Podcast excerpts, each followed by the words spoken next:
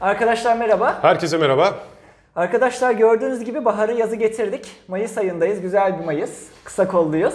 Yani kışın başlamıştık programa Tevfik. Şaka maka. Evet. Kıştan bu yana yani. Vakit geçiyor Emre, yaşlanıyoruz. Geçen öğrencim dedi ki ya dedi hocam benim annem 37 yaşında dedi. Ciddi Olduğum, misin? olduğum yere yığıldım ya. Dedim ben sizin babanız yaşında mıyım? O noktaya geldin yani. Vallahi geldik ya. Üzüldüm yani böyle bir havar havar falan çektim yani öyle diyeyim sana. Yani 3 aylık mevsim değişimi bile sana yaşlanmayı hatırlatıyor. 3 ay şunu şurası biz Ocak'ta başladık. ya ben başladık, niye bilmiyorum herhalde yaptık. ailemde de benzer bir karamsarlık var. Onlar da böyle hayat çok kısaymış falan deyip duruyor. Babam annem beni de psikolojimi bozdular ya. Yani e, bir an önce ukdelerimi yerine getirmeliyim. Ben de yaşlanıyorum falan diye düşünmeye başladım. Yani 30'dan sonra bunu Enteresan yani daha erken ya. Bakalım benim 30'a daha var. Bakalım 30'a gelince konuşuruz tekrar. Aa evet valla. Daha benlik erken. Evet, klasik muhabbet yapayım. Şimdi senin yaşında olmak için neler vermezsin falan Yani diye. güzel yaşlar ya tabii değerini bilmek lazım. Neyse canım ben de 34 yaşındayım ya o kadar şey değil yani. 33 yapmadık mı seni o doğum gününde? 85 Yok 85'liyim işte 2019'dan çıkar yani işte Yok, yok. kaba hesap. O 2019 doğum gününe kadar 33. İyi tamam peki güzel Yani buna ben nasıl sevindim. 27 dediysem. İyi iyi hadi kadar. buna sevindim sevindim buna. Aynen o şekilde. İşte ne konuşacaktık biz? En Valla ya yaş yaş yaştan bahsediyoruz ama hep yok olmak konularından olmak. devam ediyoruz Devam edeceğiz. Yani. Hala varoluşsal riskler. Son bölüm sanırım. İşte geçen hafta asteroidleri konuştuk. Evet artık Güncel bu son olduğu bölüm. için. Bu evet, kez. artık bu son Bundan bölüm. sonra umarım diğer programlarda gelecekte daha konuşmadık ama daha iyimser olacak. Biraz da evet yaşamdan bahsedelim Yaşamdan değil mi? Ya, sürekli ya böyle felaket tellalı derler ya. Bizim Aynen. bu son birkaç bölüm aynı Dört- felaket tellalı İki oldu. bölüm yani. yaptık. Asteroidi yaptık. Bu dördüncü artık şey. E biz varoluşsal risklerden bahsettik. 5 oldu.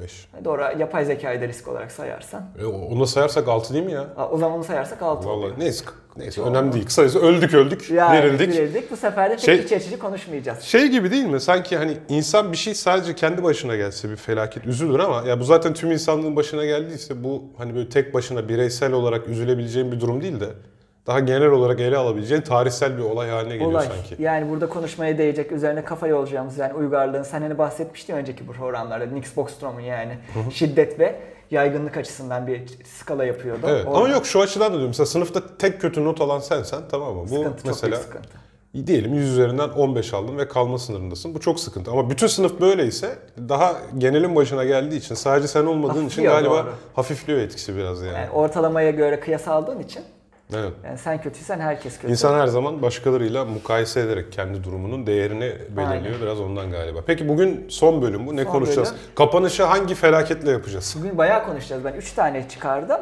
Birinden başlayalım. Başlayalım hangisinden? Biyoterörle başlayalım.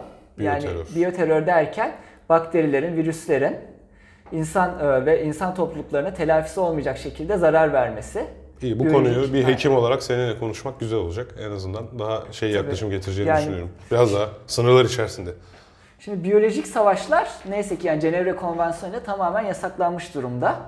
Yani 2. Dünya Savaşı'ndan sonra ve çok nadiren oldu. Yani kimyasal saldırılar oldu ama biyolojik savaşlar gerçekten çok nadiren oldu. Neyse ki birkaç terörizm düzeyinde. Herhangi bir savaş çatışmada böyle bir şey yaşanmadı. Ya bu arada şarbon falan göndermek de bu kapsama Terörizm. giriyor ama değil mi? Yani, yani biyolojik savaş demiyor ama terörizm yani sonuçta ölü sayısı mesela şarbon 2011 pardon 2001 şeyden sonra İkiz Kule'nin yıkılmasından sonra Amerika'daki o terör ikliminde mektuplara şarbonlu işte tebeşir tozu gibi atıp gönderdiler. 22 kişi öldü orada. O bire, biraz daha bireysel bir suikast Yani galiba. terör. Şarbon çok hızlı yayılan bir şey mi? Şarbon en azından e, şeyle yayılıyor yani temasla. Doğrudan yani hava Evet, yoluyla evet. Temasla bulaştığı için zaten. Yani şebeke suyuna şarbon karıştıramıyorsun. Aynen o şekilde. Şimdi burada tabii yani çok fazla faktör var. Nasıl bulaştığı önemli bir faktör. Ne kadar öldürücü olduğu önemli bir faktör. Mesela yani Plug diye bir oyun var. Muhteşem bir Android oyunu.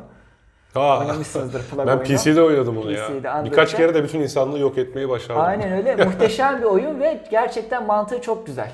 Yani orada mesela Abi şöyle övüyor gibiyiz sürekli böyle. mantığı çok güzel derken ben mesela şunu fark etmiştim.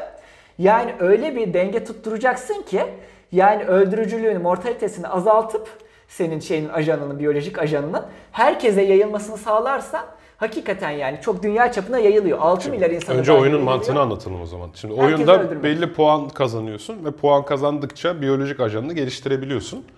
Daha ilk baştan geliştirirsen doktor, dünyadaki tüm doktorlar durumun farkına Aynen vardığı için hemen karşı savaş başlatıyorlar ve senin biyolojik ajanını tepeliyorlar. O yüzden taktik önce böyle ufak tefek Aynen öksürük işte yavaş minimum, yavaş minimum ya evet, yapacaksın. Herkese semptomları evet aynen. Ve en son en zor yayılan ülke hangisi? En zor yayılan adalar. Grönland. Grönland, Madagaskar, Evet. Grönland, Birincisi Zelanda. hem Sınırları nüfus hareketleri nüfus hareketleri çok daha az Grönland'da. Tabii. Bir tane havalimanı var. Çok az uçak uçuyor. Çok daha az insan gitmeyi tercih ediyor. İkincisi soğuk olduğu için değil mi? Pek çok biyolojik Aynen ajan için sıcak daha e, avantajlı Tabii, galiba. tabii ki yani şey, e, 37 derecedir çünkü yani optimal sıcaklık 30-37 arasında enzim aktivitesinin o yüzden soğukta her zaman yavaşlar Evet, enfeksiyon. bu yüzden oyundaki taktik de şey zaten. Yani Grönland'ı da bir bulaştırdıktan sonra artık virüsü donatmaya başlıyorsunuz. Yani Aynen. öldürücülüğünü en azından arttırmak. Yani o oyun gerçekten fikir veriyor yani bir biyolojik saldırı nasıl yapılır? El Ya abi çok şey. kötü ya. Şimdi Hakikaten burada biyolojik terör, terör övüyor gibi olmayalım da yani oyunu değil, yapmışlar yani, yani. yapmışlar sonuçta yani hepimizin oynadığı bir oyun olmuş. Trail Monkeys vardır Evet, değil mi film? Muazzam. O Sen filmde hatta en sevdiğin bilim kurgu filmlerinden kesinlikle demiştin ona yani. sen. Ben defalarca izliyorum. Hatta o bir, bir, bir Fransız foto foto roman diyeyim. Foto roman da değil de fotoğraflarla ilerleyen film. Jetty diye 1930'larda oradan esinlenmiş. Öyle Şey, mi? ben onu da izledim evet. O da var internette bir yerlerde var yani. O kadar özgün bir senaryo yani. Evet bayağı iyi. Bayağı iyi yani. Şimdi Tevfik konuyu toparlamak açısından sana teorik bir şey soracağım. Sor abi. Şimdi yani biyolojik sal yani biyolojik ajan bir bakteri senin için ne zaman felakettir? Eğer bir, bir bakteri, bir hastalık 2 yıl içerisinde dünya nüfusunun %5'ini öldürmüşse bu küresel bir felaket midir? İnsanlığın %5'ini. Bütün dünya nüfusunun %5'ini ortadan kaldırdıysa 2 yıl, 1,5 yıl içerisinde. Yani değildir herhalde. Çünkü Resmen. kafamda bir matematiksel model kurmaya Ya çalışıyorum. da yani çok korkunç bir olay mıdır? Ne kadar bunu bizim yani varoluşumuza etkisi olur dünya tarihine, uygarlık tarihine böyle bir olayın? Ya ben senin duymak istediğin yanıtı biliyorum ama bana o kadar ağır gelmedi Ağır ya gelmedi. %5. Tamam. Yani- Doğru sen çok rasyonel yani Evet. süzgeçlerden geçirdiğin Çünkü için. şey diye düşünüyorum herhalde grip falan da bu kadar yapıyordur. Yok grip değil bu tam ya grip ama özel bir grip bu 1918 İspanyol gribi. Hmm. Yani Birinci Dünya Yok, Savaşı'nın o kadar da normal grip bunu yapmazmış. Ben de kesin bit yeniği var diye aşırı şey davrandım. Tutucu davrandım Tabii sonra ki da. değil canım. Normal grup belli yaş %5 grupları için. evet şimdi gözüme büyük gelmeye başladı. Ya insan zihni böyle işte. Evet. Ya %5 deyince 100 milyon insanı öldürdü. Ha ben tabii şunlarla mukayese ettim. Mesela rahim kanserini de şey yaparsak hani kadınların başlıca kansere bağlı ölüm nedenleri falan. Hani tüm kanser tiplerini toplarsak %5'i aşıyordur Ama herhalde. Sonuçta şöyle düşün. Belli yaş grubunu yani kanser tutup 15 Doğru, 20 doğru. 30 Ama yani o yüzden yüksek bulmadım ama evet şimdi İspanyol gribini bir anda bunu yaptığını düşündüğümüz zaman yılda. ve evet evet haklısın. Ve yani bu dünyada yaşandı. Bir Dünya Savaşı'nın ardından işte askerlerin terhis olması, ülkelerin dönmesiyle ve artık yani 1918 sanayi çağının doruk noktası dünyada işte ulaşım olanakları artmış. Normalde hep orta çağ boyunca böyle şeyler oluyordu. Ama yani kıtalar arası yolculuklar o zaman uçak bile yok. Transatlantiklerle yayıldı bu işte. Evet. Başlangıç odağı yani Avrupa ama yani bütün Güney Amerika etkisi altına aldı. Japonya'ya ulaştı, Amerika'ya ulaştı ve 100 milyon insan öldü. Yani tabii çoğunluğu bu ölenlerin şeydi yani bağışıklığı baskılanmış insanlardı şeyden ziyade. Yani normal O dönemde bağışıklığı ziyade. baskılanmış derken Şey yani yaş grubu olarak düşün böyle ileri yaşlılar, hasta, Ha, yani artık kanser hastaları. daha yaşlı ve çocuklar grubu. değil mi? Aynen, Yani risk grubunda olanlar. Risk grubunda olanlar ama ben mesela bunun edebiyatta yansımaları oldu. Mesela hiç unutmuyorum şeyde Cevdet Beybi oğullarında geçiyordu bu İspanyol gribi. Orada biri ondan ölüyordu. Sanırım şey e, bizim ressamlarımızdan Fikret Mualla'nın annesi de İspanyol gribinden ölmüş falan. İstanbul'a da gelmiş yani. Hadi ya. Askerlerle Ama beraber. İstanbul'da çok yay, yay, göstermemiş o zaman. Yani bizim hani tarihimizde anabileceğimiz bir hani İstanbul'u veba Yok, salgınları asla biliriz ama. İstanbul özel değil ama sonuçta yani bizim kültürümüzde yani edebi eserlerde bile geçiyor. Anladım. İnsanlık böyle bir şey atlattı. Şimdi 50 ila 1918'de. ben de sen İspanyol gribi konuşuruz deyince şöyle bir not buldum. 50 ila 100 milyon kişi öldürmüştü İspanyol Evet. gribi. Çünkü o tarihte dünya nüfusu da azdı ve dediğin gibi henüz e, havalimanı ve benzeri gibi yani havacılık gibi kıtalar Tabii. arası hemen bir anda Uçuş yoktu. seyahat edebileceğin şeyler yoktu. Çoğu insan gemide ölüyordu bu arada zaten Tabii ki. varacağı yere varamıyordu. Şimdi Gates Vakfı'nın yaptığı bir araştırma, Hah, en bir günceli. kestirim. Evet. Şu an tekrar e, böyle bir salgının ortaya çıkması halinde şu anki tüm olanaklarımızla biz bir aşı veya tedavi geliştirene kadar 360 milyon kişi öldürebilmiş. Evet evet onu okudum ben ama şimdi biraz daha araştırdım. Gates Vakfı o biraz bence yani kötümser yaklaşmış. Çünkü şöyle mesela bu en son Cenevre Konvensiyonu'nda filan yani bu e, hem Cenevre Konvensiyonu'nda zaten tamamen yani bu şey dediğimiz yani antibiyotik dirençli şeylerin geliştirilmesi yani tıbbi denemeler açısından bile yasak. Hiçbir şekilde sen öyle bir şey geliştiremezsin. İlaç yani şey, Dur bu silah, söylediğin önemli bir şey. silah olma Yani- potansiyeli olsa dahi. Barış veya tıbbi amaçlı dahi antibiyotik dirençli Direnci bir hepsine süper bak dedim hepsine birden. Yani şey olan yani bütün senin şu anda eldeki antibiyotiklerine dirençli bir şey geliştirilemez. Bu çok güzel şartlara konulmuş. Sen yani ne kadar süper bak geliştiriyorsan aynı anda onun antidotunu aşısını da geliştirmek zorundasın.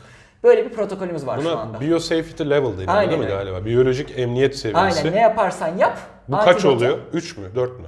En son noktası 5 belki yani. Tam Yok en tepesi 4. Ondan eminim tepesi de dört o bu zaman. söylediğin şart bayağı 4'e karşılık Yani ne yaparsan yap ne kadar neye dirençli olursa olsun yani ne kadar böyle yani aşılmaz bir kapsülü olsun ne bileyim hücre zarı çok gelişmiş olsun yani antibiyotik kompleks, kompleksliği olsun bir şekilde savunma.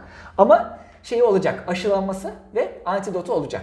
İlacı olacak yani şey olmadan Dermanı bulmadan dert yaratamıyorsun yani. Aynen öyle öyle bir şey ama olursak. bunların hepsi maalesef protokoller şey protokoller yani kağıt üstünde tutup yani bir terör bunu dinlemez tutup Ya yani. evet Yoldan enteresan. çıkmış yani bir tane laboratuvarı işgal etseler ya da yani birkaç böyle bilim insanını kaçırsalar belki gönüllü etseler yani yeraltı laboratuvarlarında ya da Evet. mesela açık konuşayım ben. Prosedürler kaçırılabilir ya. ya da mesela Yani- Kuzey Kore'de, Çin'de eminim ben bu protokollere uymazlar. Ya üf valla bu programdan Çin'de yani. sonra şey oluyorum ben ya. Karamsarlığa gömülüyorum. Çin'de neler yaptıklarını biliyorsun. CRISPR'la neler yaptılar Çin'de. Ya ben ben zaten biliyorsun her zaman ben hep karamsarımdır. Yani istediğin kadar dünyada kural koy merdiven altında bir şeylerin hep olacağına Ve inanırım Çin, bir. İkincisi yani. Çağrı Yalgın herhalde muhabbet teorisinin bir bölümünde anlatmıştı. Sovyetlerden kalma bir laboratuvara geçenlerde bir kapısını yeniden açmışlar. İçeride Çiçek işte çiçek Çiçek bildiğin Virüs konserve yani. kutusunun içinde. Evet konserve ya öyle o orada National öylece Geographic'te- duruyormuş yani. National Geographic'te ilk okuduğum sayılardan biridir. Hiç unutmam. 2002 yılında yani dehşete düşmüştüm ben. Dünyada yani çiçek tamamen 1970 yılında eradike edildi. Dünyada ortadan kaldırıldı çiçek. Tamamen. Birleşmiş Milletler'in, Sovyetler Birliği'nin, Amerika'nın, herkesin yani büyük güçlerin katkısıyla bizim yani annelerimiz, babalarımız aşılı. Çocukken aşı oldular ama biz de aşılı değiliz. Çünkü dünyada öyle bir hastalık olmadığı için. Benim öğrencilerimin anneleri de aşılı değildir. 37 Aynen yaşında. yaş itibariyle. Şey, yaşı yakın olanlar da aşısız. Aklıma geliyor her seferinde. Yani çiçek yani şeyi bırak yani süper bug'ı bırak yani böyle bir şey olmasını bırak yani bir laboratuvarda tasarlanmış antibiyotik dirençli muhteşem bir bakteriyle saldırılmayı bırak.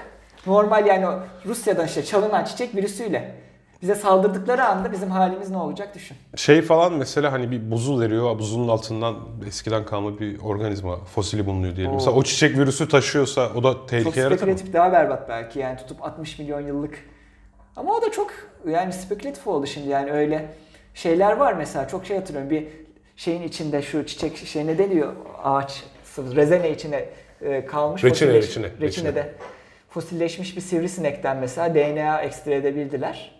Oradan yani DNA ekstra edebildikleri gibi Virüs de ekstra yani tarih öncesi bir virüs. Bu da yani hakikaten korkulu rüyası yani bilim kurgunun. Çok acayip ya. Hayal Aslında... edemiyorum yani dinozor virüsü. Düşünsene dinozorları öldüren virüs bize ne yapar? Aa, yok hayır canım şimdi dinozoru öldürebilen bir virüs bizi öldüremez? Belki de daha kötü Ama öldürür. ins- yani çünkü şöyle bir şey de var. O söylediğin tarihlerdeki virüsler e, insan hücresini hani yani haklısın. edebilecek şey de değildir. Ama yani çok sürpriz bunun sonuçta şey yok bir garantisi yok yani biyoloji öyle kompleks bir Ta- şey ki. Şu var evet muta- mutasyonu uğrayabilir. Öyle. Yani yayılır sürüngenler arasında. Belki bugünkü sürüngenleri mutasyon. öldürmez ama yani özellikle virüs şeyleri, mutasyonları şey diyebiliyorum. Öyle. yakın olduğumuz türlerden bize geçmeye daha elverişli. Çünkü onları Aynen enfekte edebiliyorsa ufacık bir mutasyonla biz de enfekte edebilir hale geliyor diye.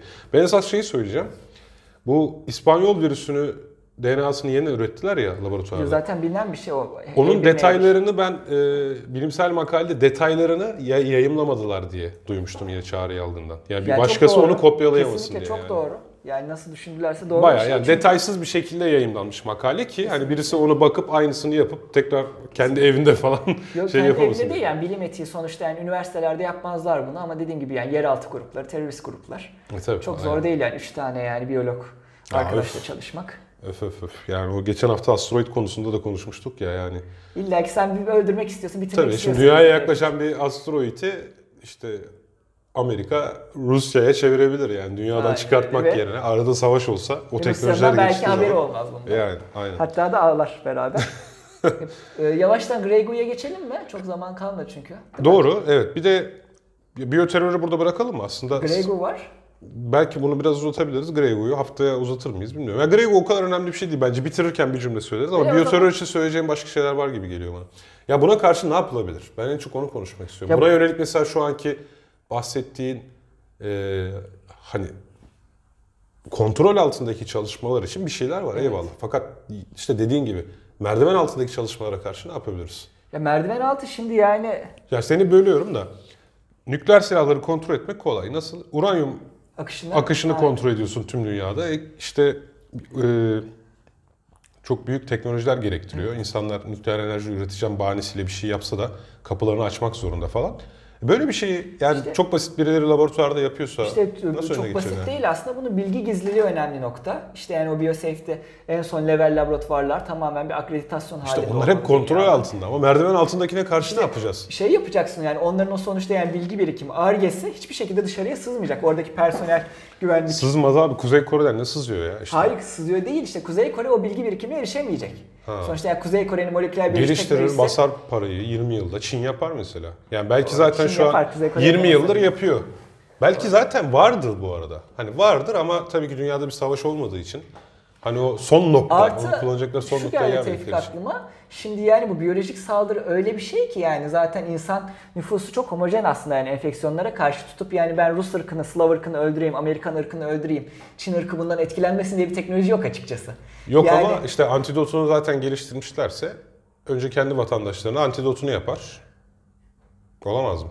Çok büyük organizasyon gerektiriyor biliyorum. Hiçbir istihbarat örgütüne çaktırmaman gerekiyor falan. Yani çok çok. Bu işler zor ama kendi Belki ben şöyle hep geliyor aklıma yapılsa bile yani sonuçta bu kadar yani antibiyotik dirençli bir yani süperbug dediğin %99'unu öldürse ancak terör geliyor aklıma yani. Seçilmiş 10 milyon 20 milyon insan aşılanacak tamamen gözden çekilecek yani böyle Sibirya'ya gidecekler ne bileyim Afrika'ya bir yere gidecekler. Sonra salacaklar yani salgını. neyse Korkunç bir şey. evet, biraz daha spekülatif alana Ya hatta şu geldi bak süper bak süper bak dedikçe yani biz neden şu anda illaki yani biyo saldırı noktasındayız ki? Bizim saldırı olmadan kendi kendimize yaklaşık bir 70-80 yıldır yarattığımız bir tehdit var. Korkunç bir tehdit. Ne? Antibiyotik direnci. Ha. Antibiyotik direnci yavaş gidiyor yani bir anda yani kriz olarak orta, önümüze gelmeyecek. Bir, bir günde gelmeyecek. Bir ayda bir yılda gelmeyecek ama önümüzdeki 20-30-40 yılda gelecek kaçınılmaz olarak. Pe- Peki buradaki en korkunç bakteri hangisi sence? Tüberküloz mu? Yani tüberküloz, e, çift tüberkülozları var. Özellikle Sovyetler Birliği yıkıldıktan sonra orada yani sağlık sistemi çökmesiyle ortaya çıktı. Berbat bir şey yani. iki yıl boyunca tedavi görmeleri gerekiyor inanılmaz pahalı antibiyotiklerle. Ancak o şekilde kontrol altına alınıyor ve tam kür doğru düzgün sağlanmıyor. Ya ona gelirse hastane enfeksiyonları korkunç mesela yoğun bakım üniteleri. Yoğun bakımda yani bir yıl iki yıl şu anda insanlar yani e, yaşatılıyor sürekli yani şey bakıma muhtaç pozisyonda ve o her hastanede geçirdikleri süre hastane enfeksiyonları. Yanır mısın yani hepsine dirençli.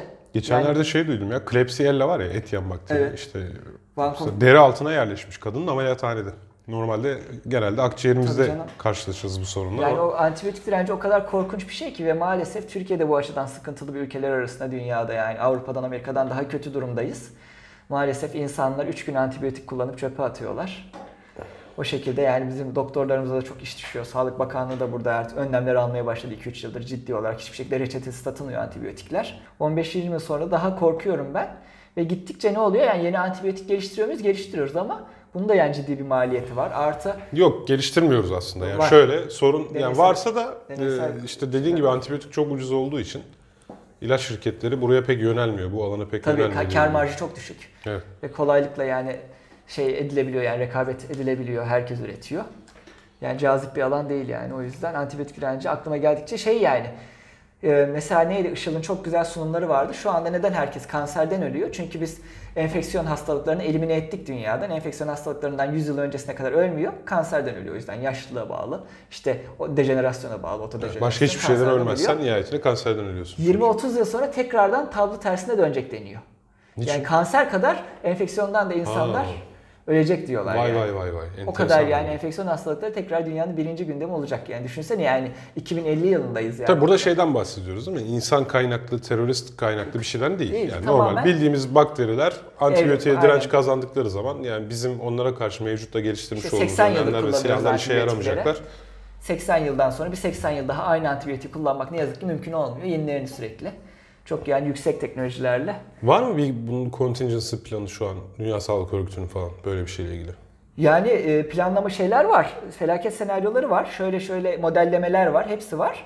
Artı argeler de var. Çok yeni kuşak antibiyotikler üzerine de çalışmalar var. 3-4 yıldır iyice okuyorum. Hakikaten yani hiç denenmemiş teknolojiler. Doğrudan yani hücre çekirdeğini hedefleyen, DNA'yı, RNA'yı hedefleyen çok güzel teknolojiler var ama şey yok yani açıkçası en son linozelit grubu yani şey e, insan kullanımına girdi 8-10 yıl önce sanırım. Ondan beridir yeni kullanıma giren yok doğru düzgün.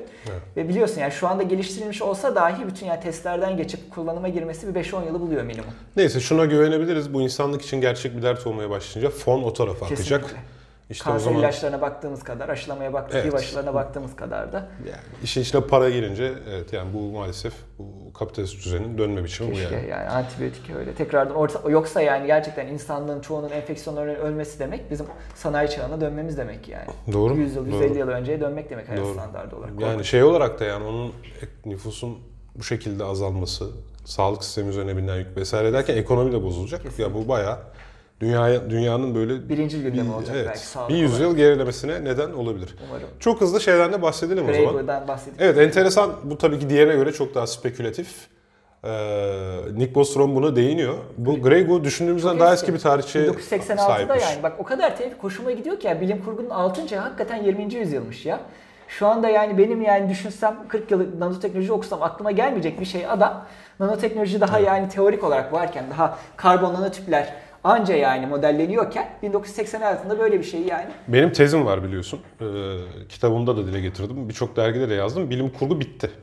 Çünkü Yani çünkü bilimsel paradigma değişimi olmadıkça bilim neyi kurgu öyle eskisi gibi bir altın çağ yaşayamayacak. altın çağ olmayacak Şu an kesin. bilim kurgusal ortamlarda dram öyküleri Ha, doğru. izliyoruz İnsan daha çok. hikayesini Evet, izliyoruz. insan hikayeleri ki ben de o yüzden öyle yazıyorum. Ee, bu Grey Goo'dan nasıl bahsedebiliriz? Öncelikle yani nanoteknolojinin tanımını yapmaya gerek yok. Bizim dinleyicimiz için bence, bizim izleyicimiz için. Yani çok küçük ölçeklerde, inanılmaz küçük ölçeklerde teknolojiler geliştirmeyi söylüyoruz. Nano derken o bir skalası var onun ya işte Bir mili, milyonda biri mikro miydi? derken e, yok. Angstrom. Angstrom'dan da küçük nano. Şimdi mini binse, mikro 1 milyonsa nano 1 milyarda biridir. Yok. 1, 1 milyar mı? Hemen Şey, bakalım. trilyonda biridir bence. Arada bir şey daha vardı galiba. E9'da milyar. Evet, tamam. Milyarda bir, doğru. O ne oluyor? Mili, mikro, nano diye gidiyor. Şimdi eee, bu Grey Goo senaryosu çok spesifik bir senaryo. O da şu. Aslında biraz von Neumann'ın self replikantlarına da benziyor. İlk Şimdi o self replikant ne demek? Hiçbir dış müdahaleye gereksinim duymadan kendini üretebilen bir makine düşünün. Buna von Neumann işte bir gün uzaya böyle proplar gönderirsek, o proplar uzayda buldukları malzemeyle sürekli kendini kopyalarsa Galaksiye yayılır. Evet, galaksiye yayılır diye düşünmüştü. İşte Grey Goo senaryosu da bunun nano ölçekteki hali. Değil mi? Yani eğer birileri bir şekilde havada bulunan bildiğin hidrojen, oksijen Aynen. ve işte azottan kendisinin aynısını üretebilecek bir nano Katı madde replikant, yaparsın. evet nano makina veya nano replikant yapabilirse eğer 2 saat içerisinde tüm dünyayı doldurur ve hepimiz ölürüz. 15 dakikada kendini bir tanesi yenileyebiliyorsa 2 günde dünya top, e, dünya kütlesine ulaşıyormuş. 15 dakikada sadece Bir yani bir yenilenme 15 dakika sürse bile yani üstel olarak artacağı için 2'nin üsteli olarak yani 48 saatte dünya kütlesi şöyle bir hemen kısa film izledim programdan önce hoşuma gitti. İşte Afrika'da kıtlık olmuş organik madde şeyler nelerdir? CHO yani bir maddede CHO yani karbon, hidrojen, oksijen bir anda bulunuyorsa bir organik molekül denir bu. Organik Doğru. molekülden işte gıdanın kökeni. CHO organik molekülleri işte bu şekilde yapmışlar. Yani kendilerini çok verimli şekilde kopyalasın. Ama şeyi unutmuşlar. Replikasyon limitini unutmuşlar. Ve bütün dünya CHO gıdasına gömülerek bir gün içinde insanlar açlıktan değil gıdaya boğularak gıdaya bak- bolluktan ölmüşler. bolluktan ölmüşler. Ya işte hani aslında bakteriler de biliyorsun 20 dakikada bir ortalama kendini kopyalıyor ama onların metabolik artıkları bir süre sonra Aynen doğal bir limite ulaşmaları neden oluyor. Burada metabolik Aynen. artık da yok yani böyle bir şey yok. Enerjiyi de sadece güneşten elde Sadece edeceği enerji. varsayılıyor. İyi de gece kurtuluyoruz o zaman ya. Güneş enerjisi. İşte gece gidiyor. Ama dünyanın öteki yanında gündüz. Orada duracak. Orada devam edecek. Ha doğru. Şey gün ışığını takip Aynen, ederek gün ışığını dünyayı takip ederek. böyle şey. Bilim şey Gün ışığını e, ziyaretçiler filminde böyle bir tane el dünyayı kaplıyor Aynen. aynı onun gibi. evet enteresan. Mesela bu da önüne geçirebilecek bir terör değil mi? Hiçbir şey kontrol edemezsin. Adam havadaki malzemeyi kullanıyor zaten. Çok muhteşem bir şey vardı. Onu mutlaka koyalım Doğukan. Yani kod vardı bir tane yani Grey Goo yaparken çalışırken. Şey diyor şu anda yani Grey Goo'yu önlemek için şey yani nanoteknolojik makineyi çalıştıracaksın. Uyarı bir. Kopyalama limiti- koydun mu? Kom- kopyalama limiti olacak. Ne olursa olsun yani şey malzeme belli olacak. Kopyalama limiti- belli olacak. O zaman duracak. Peki kim durduracak bunu? Hayır şey yani limit şey. Burada bir algoritma mı var? Aynen öyle. Anladım. Yani malzemeye bağlı limit. Bunu şeyde çok güzel ifade ediyor Harari kitabında. Hangi kitabında? Şey kitabında. Homo Deus'ta anlatıyordu. Direkt Greg olarak anlatmıyordu. Şey diyordu. Ee, ona benzetiyorum ben. Ataç makinesi işte. Bütün yani dünyadaki enerjiyi kendisine çekiyor yani daha fazla ataç üretebilmek için. Altyapı Evet. çöküyor. Enerji altyapısı Bir çöküyor. üst limit koyman gerekiyor yani. Yani üst limiti olmadan yani Evet. nanoteknoloji söz konusu olduğu zaman Bu Grego ile ilgili bir oyun da vardı. Ben zamanında Açık Bilim'de, onun linkini de paylaşırız video altında. Açık Bilim'de süper al yuvarlar. Bu e, Freitas, John Freitas'ın e, zamanda yayınladığı bir makale. Onunla ilgili yazımın sonunda o oyunun ve şeyin linkini vermiştim bu arada. O, o yazıyı da sizinle şey altında paylaşırız, video altında.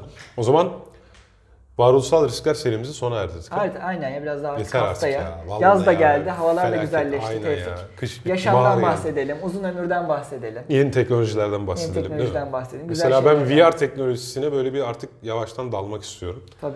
Ee, şimdi alalım. böyle telefonla başlayacağım. Daha sonra e, ayrı sistemler, bilgisayara bağlanan ya da ayrı sistemlerle devam edeceğim.